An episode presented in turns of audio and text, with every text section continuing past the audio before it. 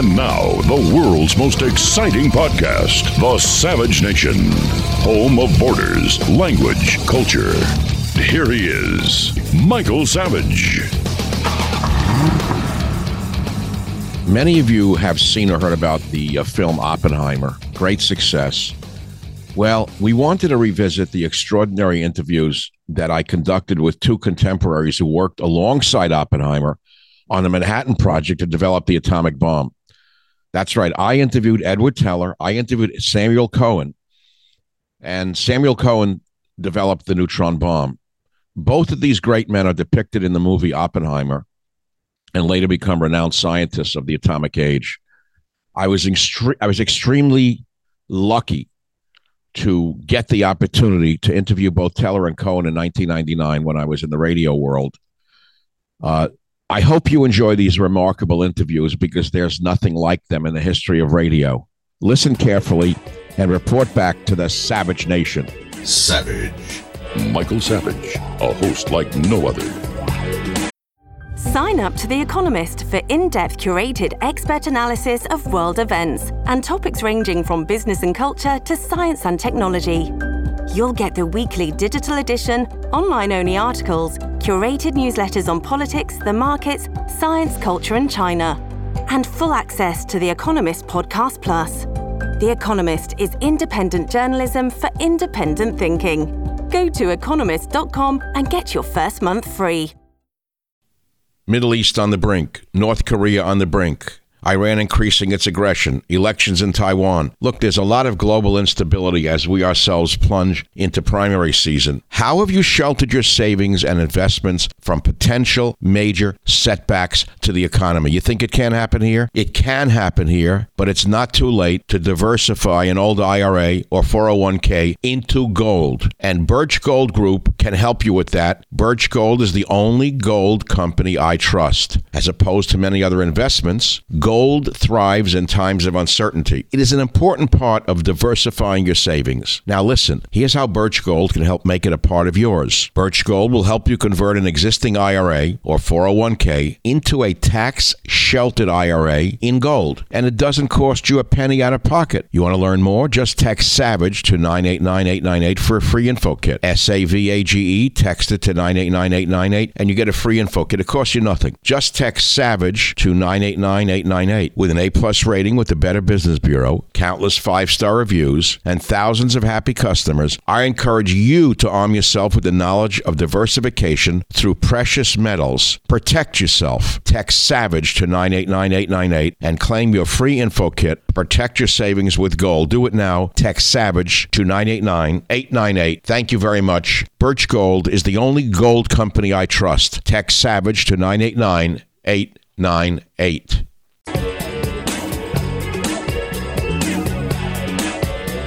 Elugelab Island, the cab or housing for the first hydrogen bomb takes shape after months of preparation. In this building, the cataclysmic force of the H-bomb will be released. Working as a task force team, the Army, Navy, and Air Force work against time to prepare the installations for M-Hour under the supervision of scientists who have labored for years to develop the thermonuclear weapon. Edward Teller. I have no idea how I managed to get this giant on my local radio show back in 1999. I really don't remember it, but I will tell you this. It is the most important interview of my radio career. I would say next to the one with Mr. Cohen, who invented the neutron bomb. Edward Teller is among the greatest minds in human history. And as I play the following interview, pay close attention to Reagan's Star Wars program, which he was a big part of that. And when I ask him, Do you believe in God? what he says about that, what he has to say about religion, it's an interview that should live for decades. And you're very lucky to, I found it in my archives. My team found it. We're looking for great stuff for this podcast that no one else in the world could do but me. Now, if you look up Edward Teller, you'll see he's a controversial man. He's the real Dr. Strangelove. This man, this great man, he's one of the giants in the history of physics was turned into a villain by the cancel culture movement run by the communist, socialist, left wing of that time. Why? Because he believed in strong national defense. Remember, he had fled Hitler and then he had to flee communism. He fled fascism, then he fled communism, and he came to America and he believed strongly in a strong national defense.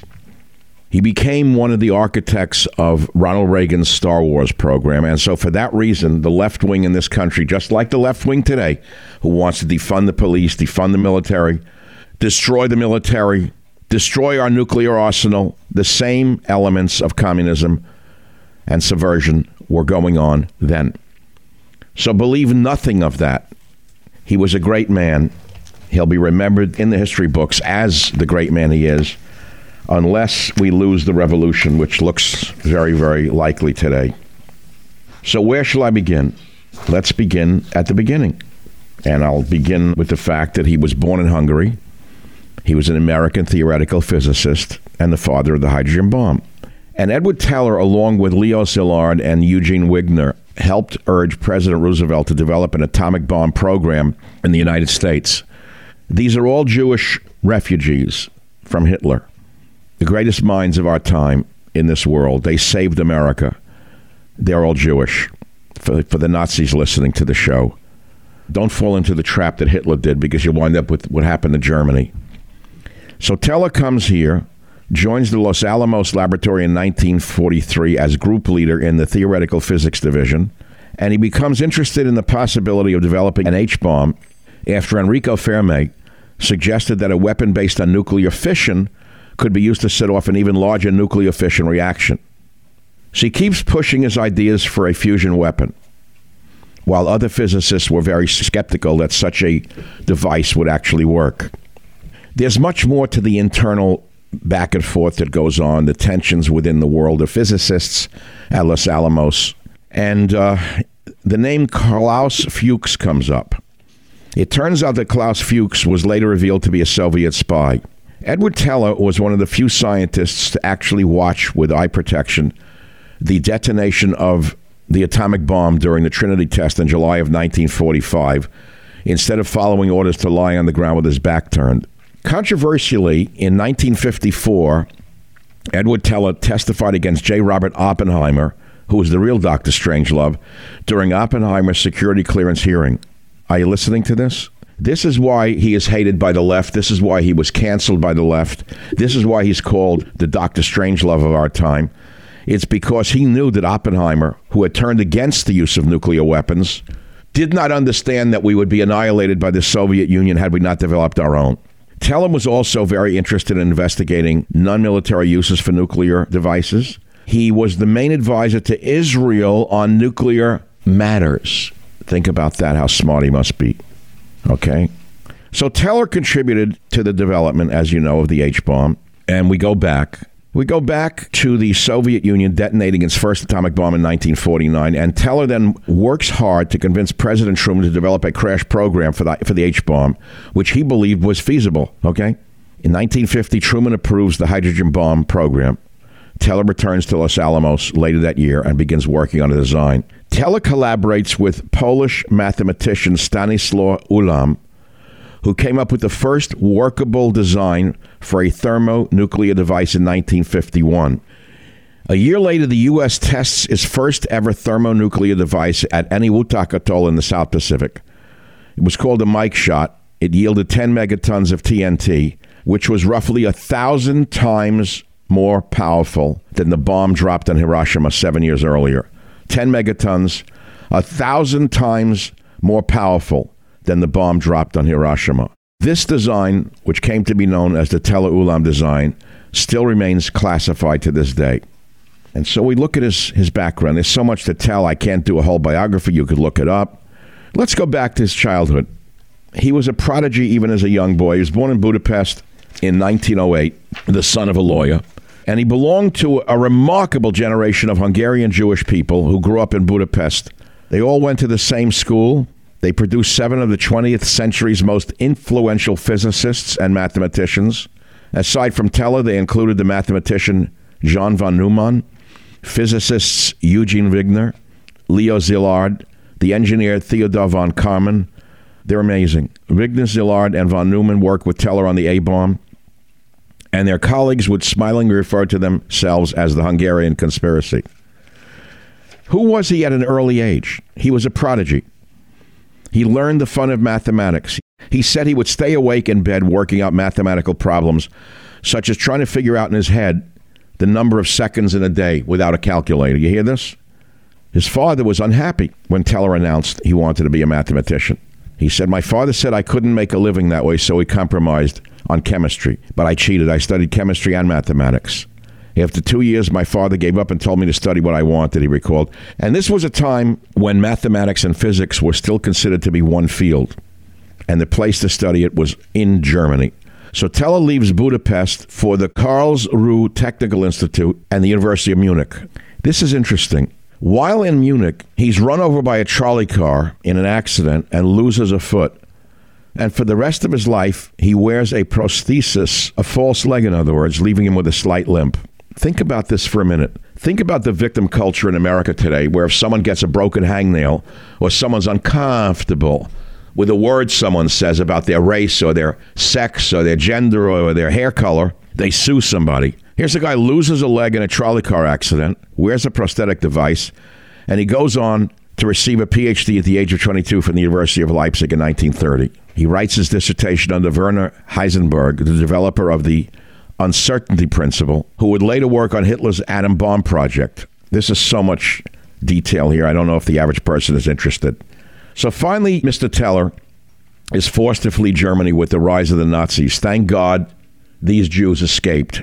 He emigrated to the United States in 1938, and he takes a position at the then great George Washington University, which is now turned into a swamp, a cesspool of left wing garbage. And he collaborates with George Gamow in studies on radiation. I can't give you all the details. I'm not a physicist. You can read it for yourself.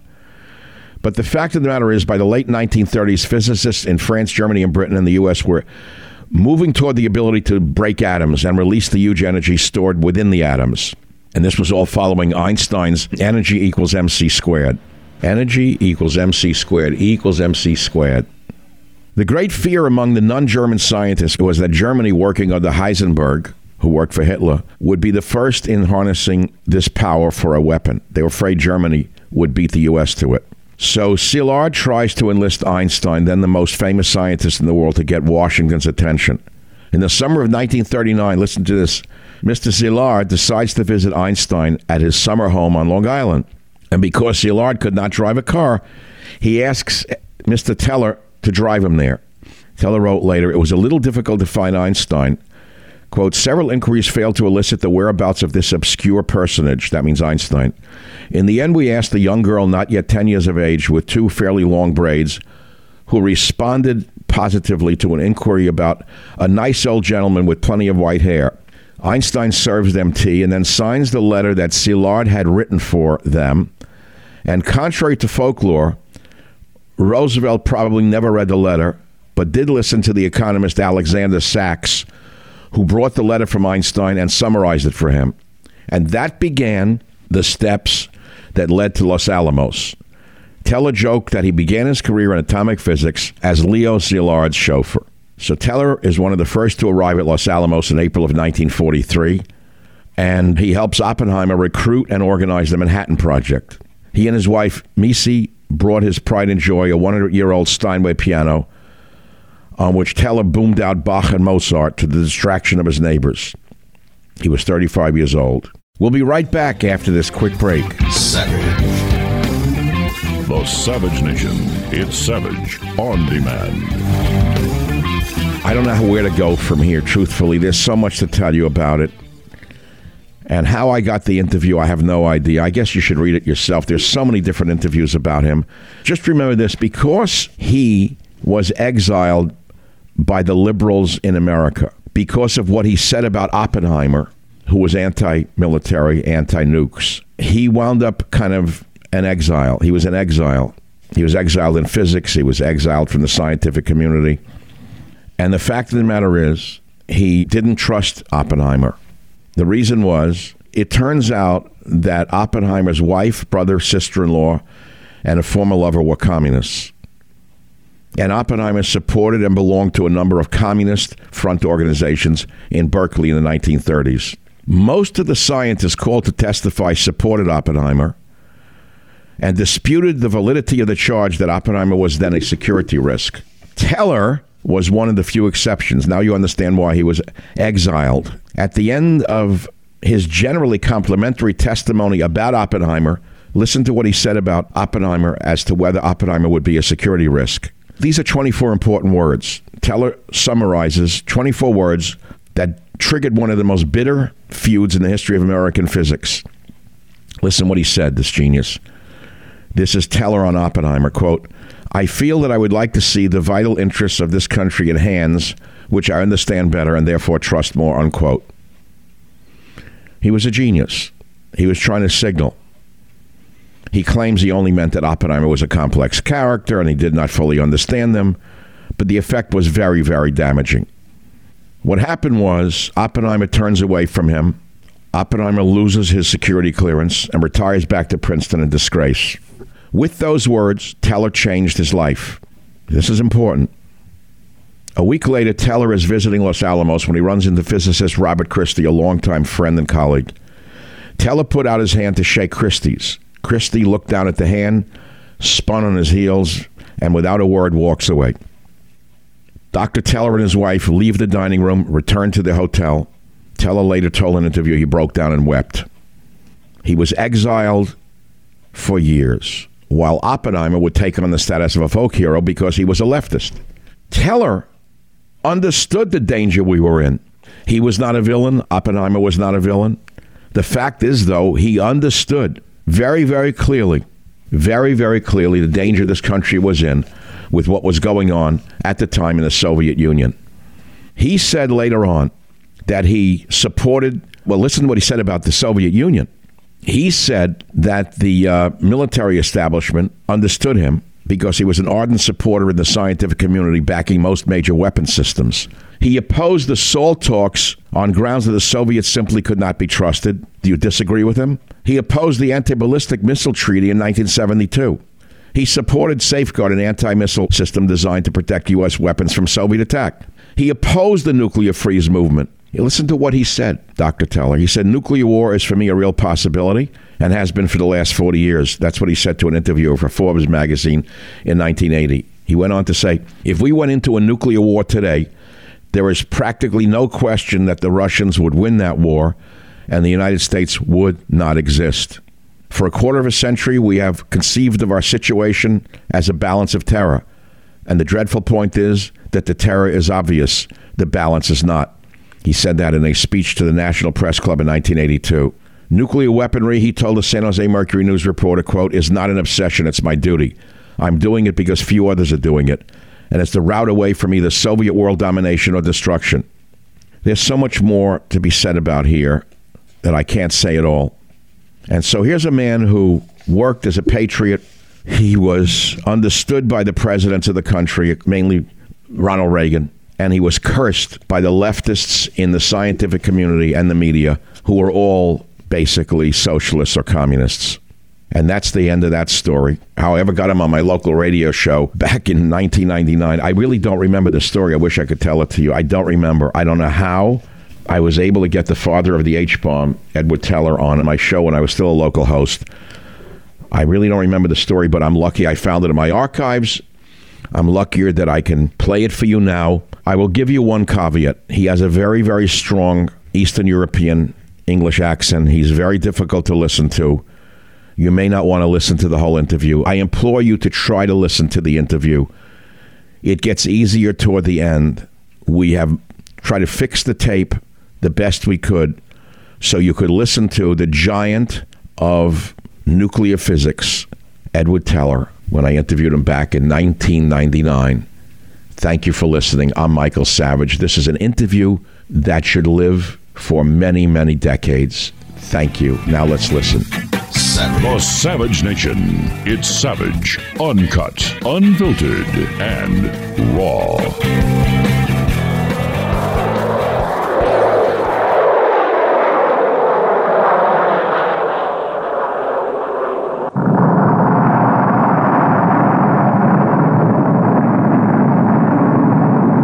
Thank you very much for taking the time to be with us today. I've had 30 minutes with my audience who've called in advance with questions for you. It's a pleasure.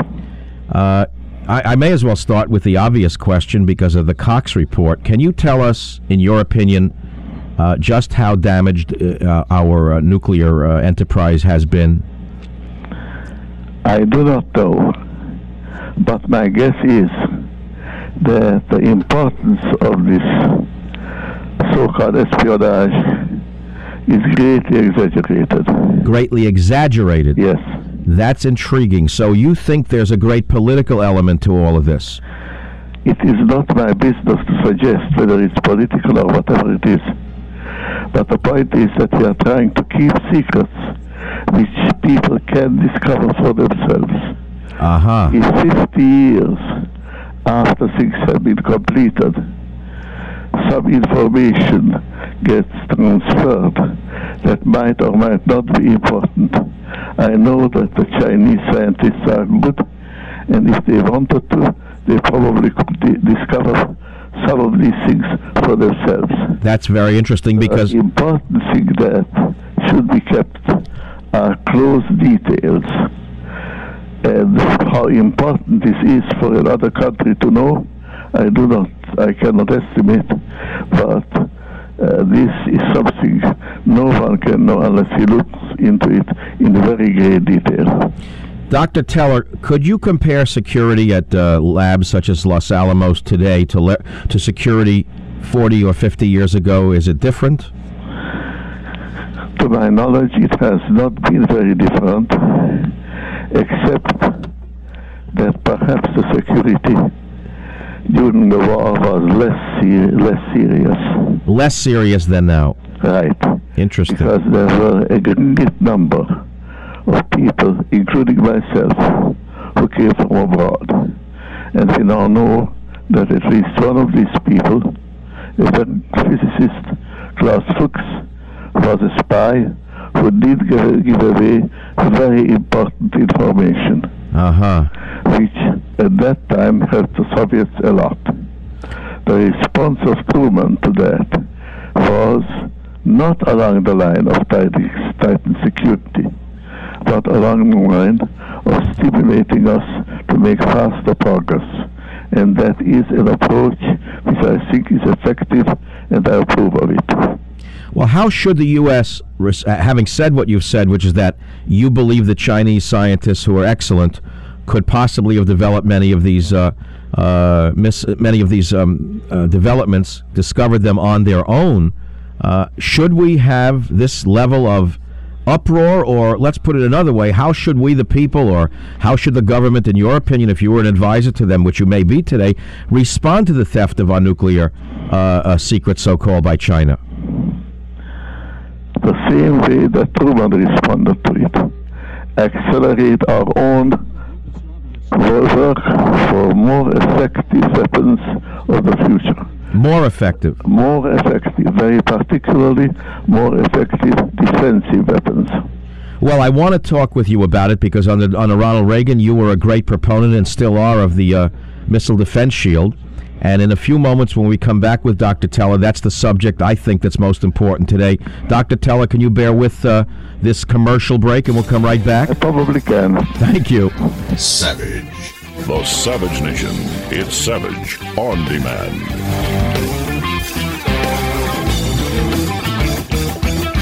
The ball of fire is three miles across as it shatters both land and sea. The shockwave races 35 miles and reaches the control ship with force enough to jar the solidly mounted camera.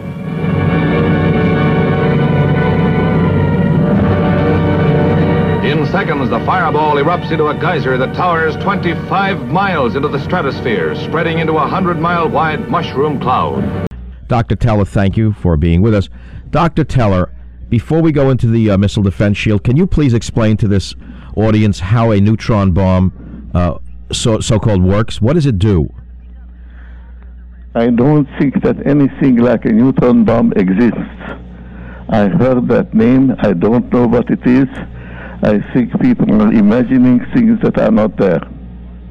That's quite a statement. Uh, so there are scientists, though, who claim that they developed uh, such a weapon and that the Chinese tested them. Uh, are you denying uh, that they're, that they're telling the truth? I mean, are you saying that they're not telling the truth? I certainly can't confirm what they say. Okay, we'll let it go with that. Uh, then let's go to the next question. If a hydrogen bomb exists, which I'm sure it does because you do know it does exist, how do you defend against the hydrogen or a, an atomic weapon? It is very clear that missiles can be fired over long distances, can carry considerable weights, and can carry all kinds of dangerous things bombs, atomic bombs, chemical or biological poisons. Mm-hmm. The important thing is that the ocean barriers are no longer defending us, and therefore we must look for ways to shoot down incoming missiles. Okay, and to shoot them down, you once proposed, I think, under Ronald Reagan, a, a so called SDSI. Could you please uh, describe what that is? I do not know the abbreviation or what it meant precisely at the time. I can say what I think should be done now. Okay. Missiles are most easily destroyed, and at that they won't be easily destroyed at all. But relatively speaking, it's easier to destroy them shortly after takeoff. We should have satellites over the world which look for dangerous launches. And we should try to send down an object to collide with the oncoming missile as soon after its takeoff as ever possible. Mm-hmm. I cannot say that this will work. I can say that among the possibilities proposed, I consider that the one that is most likely to work and that should be strongly pursued. It is not pursued now. It is not pursued now. Uh, would the development of such a missile defense system be more feasible today than it would have been 15 years ago? I certainly believe it's more feasible for two reasons. Our methods of observation have improved, and our computations have greatly improved. Mm-hmm. So therefore, if you observe how something is moving to find out how that it will be at a certain time from now can be more easily, more readily performed. Dr. Teller, th- this is a touchy question because uh, you yourself were an immigrant to America when there was a degree of xenophobia in this country. Uh, I am the son of an immigrant from a European nation. Uh, this is a question that I think goes right to the heart of today's political uproar. Do we have American scientists in place capable of developing such anti satellite technology? We have American scientists. We have some help from abroad. The whole thing is very difficult. I cannot say that it will succeed, but I can say that the more good people work on it, the better. And we should not refuse other people's help if we can possibly get it. Mm-hmm. Okay, we'll be back in a moment with Dr. Edward Teller, the uh, great, great Dr. Teller on the Savage Nation. Many of you called earlier and asked what Dr. Teller would recommend for pre for school age children, who uh, how we, we can develop the minds of some of the young. And I know that Dr. Teller, on occasion, uh, teaches. Uh, at least you used to teach occasionally at the Hebrew Academy. Is that true, Dr. Teller? I used to teach. I'm not doing it now. It's getting more and more difficult even to stand up. You know, I'm 91 years old. but to teach was one of my great pleasures and the most important function. And the most important part of it is that a teacher must love his subject and must be able, must have the ability to transfer this love to children. Mm-hmm. We'll be back in a moment with the great Dr. Teller here on KSFO. Savage. Home of borders, language, culture. The Savage Nation. Dr. Teller, you have lived through almost the entire century. You've worked with some of the great men. You are one of the great men of our century. Uh, you said you're 91 years old. God bless you. If you could tell us how can we use science and technology to uh, benefit most of humanity or the, the, the, the best number of us? What would you recommend? A very difficult question, and I don't claim to have the right answer. I have an answer worth of being discussed. Weather prediction. Let me tell you, in the middle of the century, we could predict the weather for day after tomorrow. Today, with an incredible, incredible improvement in computing facilities, we can predict weather for five days in advance. I'm laughing because it's such a basic truth. Uh, here in the Bay Area, every time I look on the local news, they get it wrong for the next five days. I claim that we might be able to predict the weather not very long, but 15 days. Mm-hmm. And that would be very valuable. I claim that we might be able to do that for a billion dollars a year or less. Mm-hmm. But it would pay off How so? a hundredfold, I think, maybe. You mean by predicting floods and such? That, but perhaps even more obviously, in a more everyday fashion, people should know when to plant, when to collect, Mm-hmm. or agricultural activities would be greatly improved, and that would hold for the whole world. It so happens that weather, of course, moves from place to place. A really good weather prediction must be a global weather prediction, and weather prediction that helps everybody on earth will get people interested in collaboration. And I think such interest in collaboration might well be a very good way to decrease the probability of war. Decrease the probability of war. Decrease Yes, of course, but why? because people have an interest in collaborating. Hmm, that's interesting. I would hope that that optimism translates to uh, all people in all countries. I don't think so. I will tell you that without optimism we can't live. Hmm. Without optimism, we can't live. Right. That is a great piece of advice. That is a great, I great. I think it's correct. well, I, I believe you have to be. Co- Pessimist, a pessimist is needed to foretell the future possibilities. hmm An optimist is even more badly needed to create a better future. hmm Dr. Teller, I noticed that in 1934, you were brought to London, thank goodness, by the Jewish Rescue Committee. Were you raised in a religious home? No, Uh, at this point in your life, do you do you? Can I ask you this question, a personal question?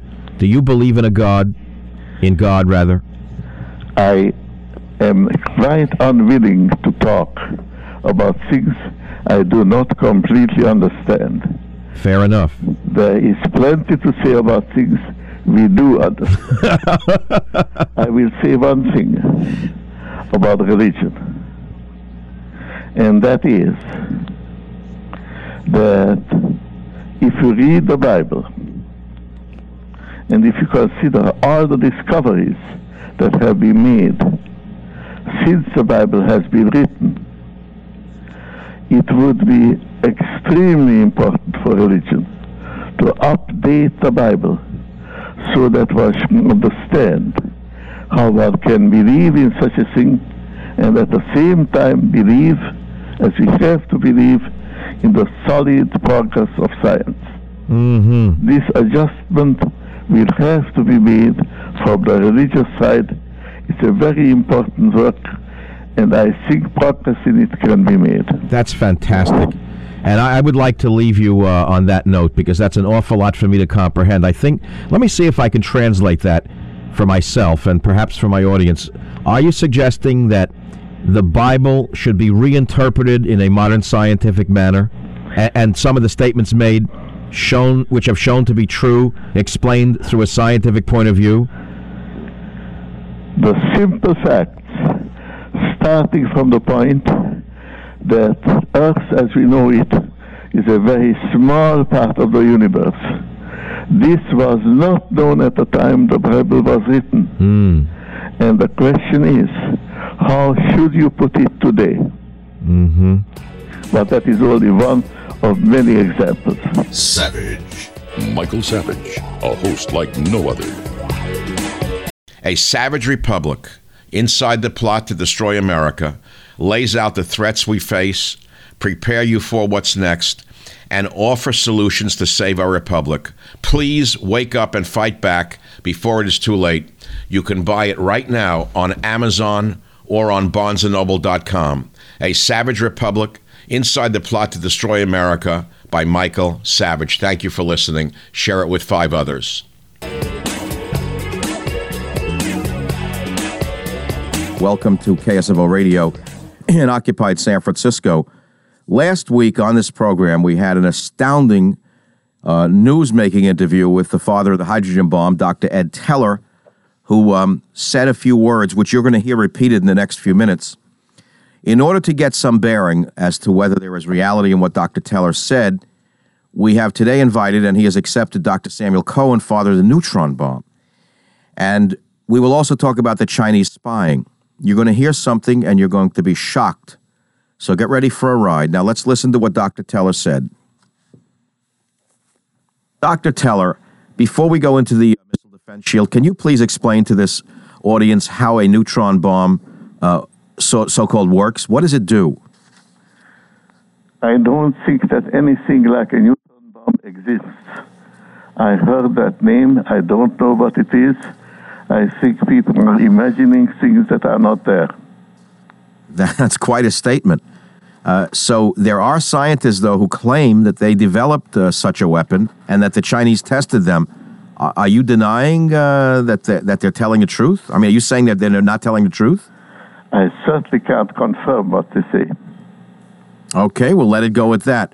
Uh, what do you think about Dr. Teller saying, A, there is no such thing as a neutron bomb, which is surely that can be tested?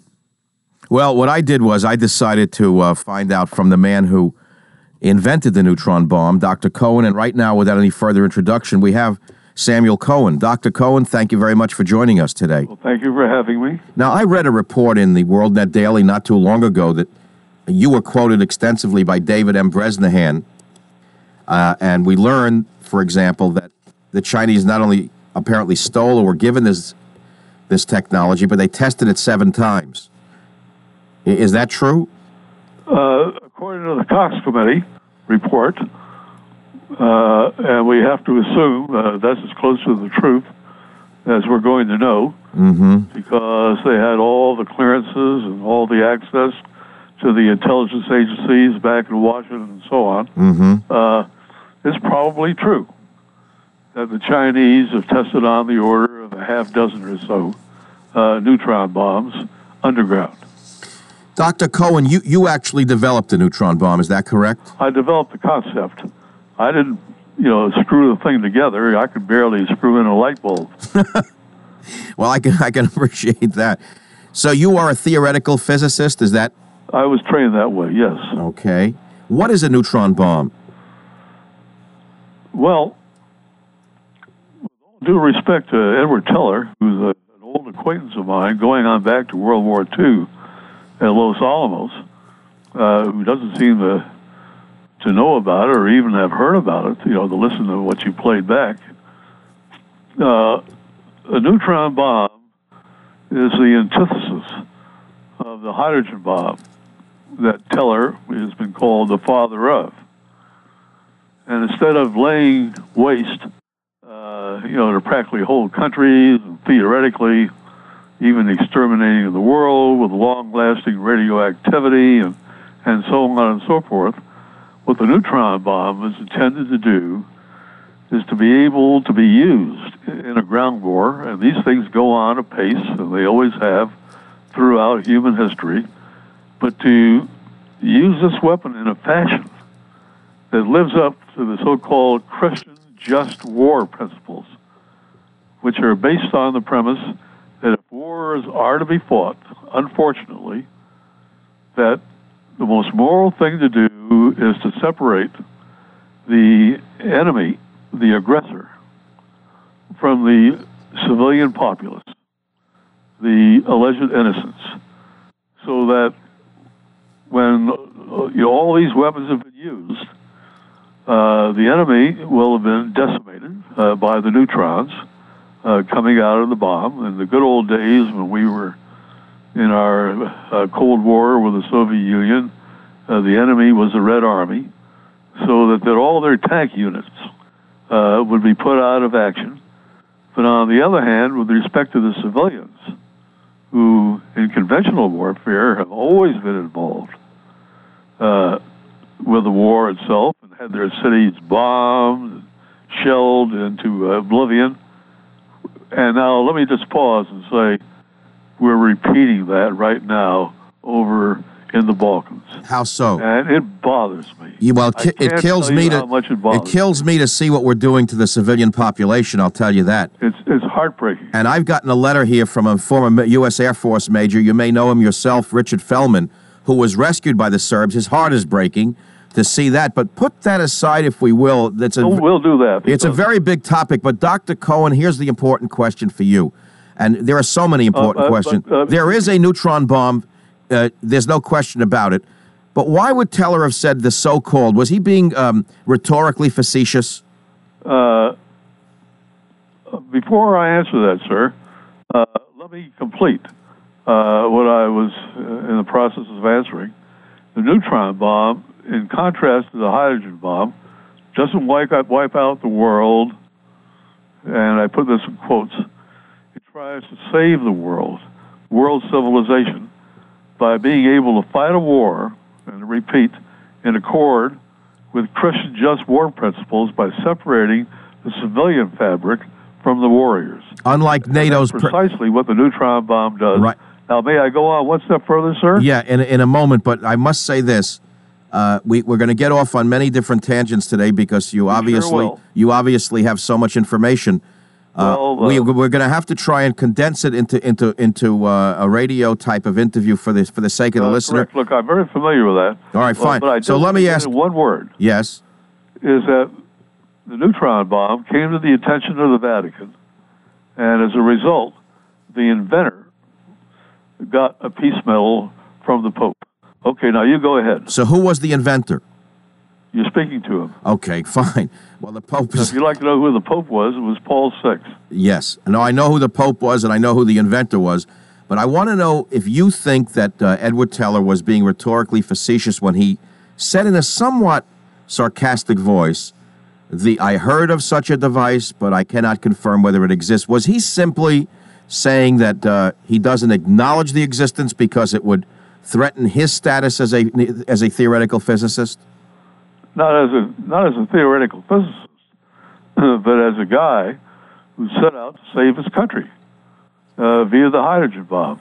I've known Teller uh, since World War II, and when I came across the neutron bomb concept, Teller was very indifferent to the point of being unfriendly toward me, and we'd known each other for quite a few years. And I remember one day he stopped me we came upon each other. And he said, Sam, he says, this is with respect to the neutron bomb. And Edward is now director of the uh, Livermore Laboratory, Nuclear Weapons Laboratory. He says, I can't thank you enough for what you've done, for what my laboratory is, you know, trying to accomplish. And uh, I'm just tremendously appreciative. And then he got this kind of typical teller-like smirk on his face. He says, "Tell me, Sam." He says, "What have you done?"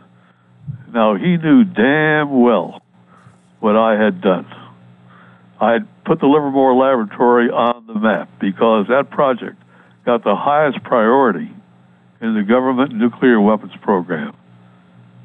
And it was a big boost to his lab, which he loved dearly because he had founded it. But he was so competitive mm-hmm. with other people mm-hmm. who had ideas mm-hmm. that might turn out to be more popular than his hydrogen bomb idea, that he was capable of behaving in this infantile fashion. Well, I think you've explained it uh, very completely. And when we come back from this commercial break on the Savage Nation, Uh, what I really want to know is because we you've confirmed what we suspected. There is a neutron bomb, of course. You are the father of that. I would like you, as an expert, one of the great experts in the history of science, to tell us what we have suffered with regard to the the China spying and what we must do from here. I'll be back in a moment. Savage. Home of borders, language, culture. The Savage Nation. This is Michael Savage. We're speaking with Dr. Samuel Cohen, father of the neutron bomb. Dr. Cohen, welcome back. I'm glad that you waited. Uh, you have cleared us up uh, with re- cleared up the the, the uh, statement by Dr. Teller that the so-called neutron bomb. You've confirmed, of course, that it exists. Now, the big story, of course, is the Cox report. Dr. Cohen, how bad is it? How badly are we damaged? Well, there are two areas. Strategic nuclear area, which involves hydrogen warheads, thermonuclear warheads. And the other one is the battlefield nuclear area, which involves neutron bombs. In the thermonuclear area, I don't think that we've been particularly damaged, despite all the political rhetoric that we have coming out of Washington and out of the media and so on and so forth, because that's a game that nobody's understood and it's unthinkable to have an exchange, a massive exchange of hydrogen bombs and so on. Uh, nations can't take that kind of, you know, uh, damage, Mm-hmm. uh, and especially our nation. Now, with respect to the neutron bomb, which involves battlefield war, what we have done here with our great connivance figuring out the geopolitical equation and all that sort of stuff regarding our relationships with China, we have given them the basic design sequence of the neutron bomb. Because they, when we did this, they were theoretically an ally of ours against the Soviet Union.